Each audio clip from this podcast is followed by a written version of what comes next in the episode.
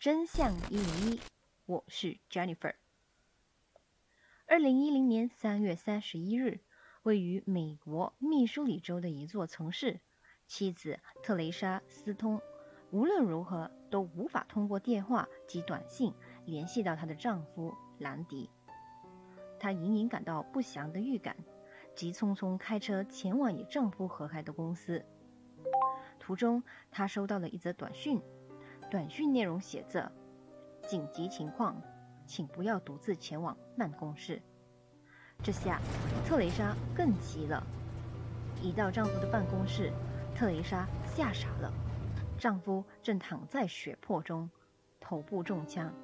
特蕾莎赶紧报了警。警方没有发现挣扎的迹象，桌子上的现金也没有被拿走。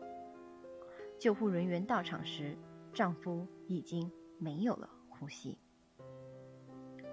数百人参加了丈夫兰迪的葬礼，许多人都不相信兰迪的死，也觉得兰迪绝不可能自杀，因为兰迪在密苏里州的小区是个受尊重的人物。兰迪·斯通是一位前海军陆战队的成员，是小区里众人公认的好好先生。退伍之后，他和妻子特蕾莎成立一家保险公司。生了两个孩子，夫妻俩也义务在他们结婚的教堂——密苏里州独立新希望教堂干活。丈夫兰迪每个星期三会负责开巴士，也为教会提供财务方面的建议。星期日则在教堂里教课。妻子特蕾莎是教会合唱团的一份子，平常会在教会的厨房帮忙。大家都很喜欢这对夫妻。这就是为什么大家都不相信兰迪就这么死去了。葬礼上，调查兰迪案件的侦探也到了现场，他们相信兰迪并非自杀，而凶手很大可能会出现在现场。他们在教堂录音，希望可以找到新的证据。当时，牧师大卫·洛夫的悼词令人感伤，他说。我们哭泣，不仅是因为亲人的分离，还因为死亡带来的问题。兰迪可是牧师大卫在教会里最好的朋友。大卫的悼词越念越激动。几天前，警方在兰迪办公室的垃圾桶里发现了一封信，这封信被人撕成很多块。警方把它们拼在一起，信是写给特蕾莎的。但字迹并不是兰迪的，内容还真让人意外。信里写着：“生日快乐，我美丽的爱人。我无法控制这一切，但是当我们真正在一起时，你将会有个难忘的生日。”审讯时，妻子特蕾莎保持沉默，她并不记得有谁给她写过什么信。之后，特蕾莎突然想起。这封信是几天前来自一位秘密仰慕者写给他的，但不清楚是谁。几天后，特蕾莎找到了警方，告诉警方大卫就是杀死她丈夫的人。大卫正是葬礼上激动念着悼词的牧师。特蕾莎说，牧师来过他的家，并告诉他自己杀了兰迪。特蕾莎非常害怕。她不敢反抗大卫，隔天还让大卫在自己丈夫的葬礼上念悼词，心里只想赶紧终止这件事情。警方马上逮捕大卫进行审问。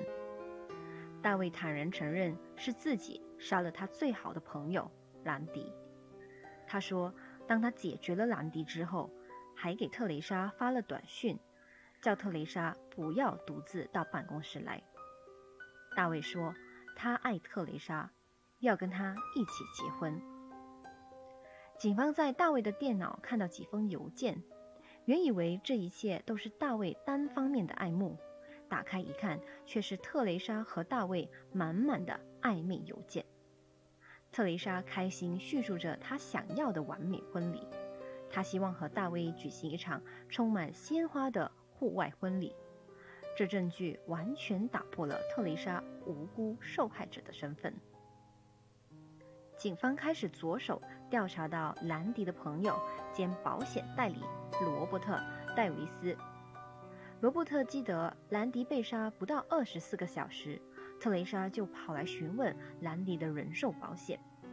罗伯特告诉他，兰迪已经更改了保险的受益人，最新的受益人是他们的孩子麦克和米兰达。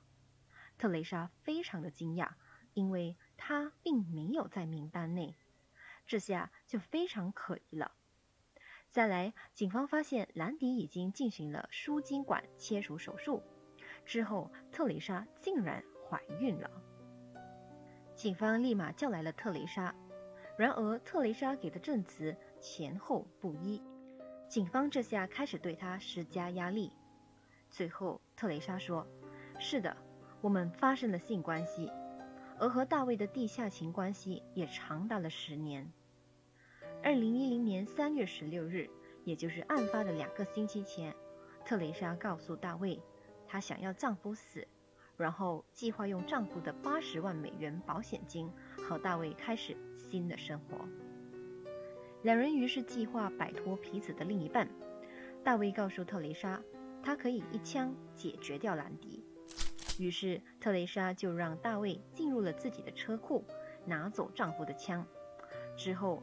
大卫就冲到兰迪的办公室，一枪击毙了最好的朋友兰迪。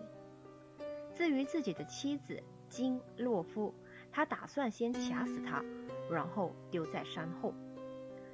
特蕾莎还说道，六年前她怀了大卫的孩子，但她有办法让丈夫相信这孩子是她的。最后怀孕也因为流产而告终。特蕾莎还告诉警官。她也曾经和另一位牧师发生性关系，但是丈夫一无所知。而大卫知情之后并没有生气。特蕾莎还认为大卫更加爱她了。最终，法官判特蕾莎串通外人谋害丈夫，判处八年徒刑，而大卫被判处二级谋杀罪，目前正在服无期徒刑。特蕾莎和大卫的家庭都因为彼此的自私而破碎。其实，兰迪曾经告诉过另一位牧师，他看过特蕾莎给大卫写过信，信的内容大多描述到性行为，但这都给特蕾莎解释过去了。也许兰迪知道的事实远比特蕾莎告诉我们的还要多，这也解释了他最终改变了保险受益人的真正原因。而大卫还来不及杀害妻子就被捕了，妻子彻底死心，与大卫离了婚。现在和三个孩子靠着上帝的恩典，努力把生活过好，继续前进。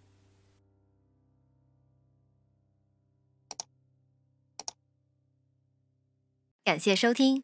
如果您有兴趣观看案子的过程和图文，欢迎大家上来我们的 YouTube 频道“真相一零一”，和我们一起。还原真相，我们下期再见，拜拜。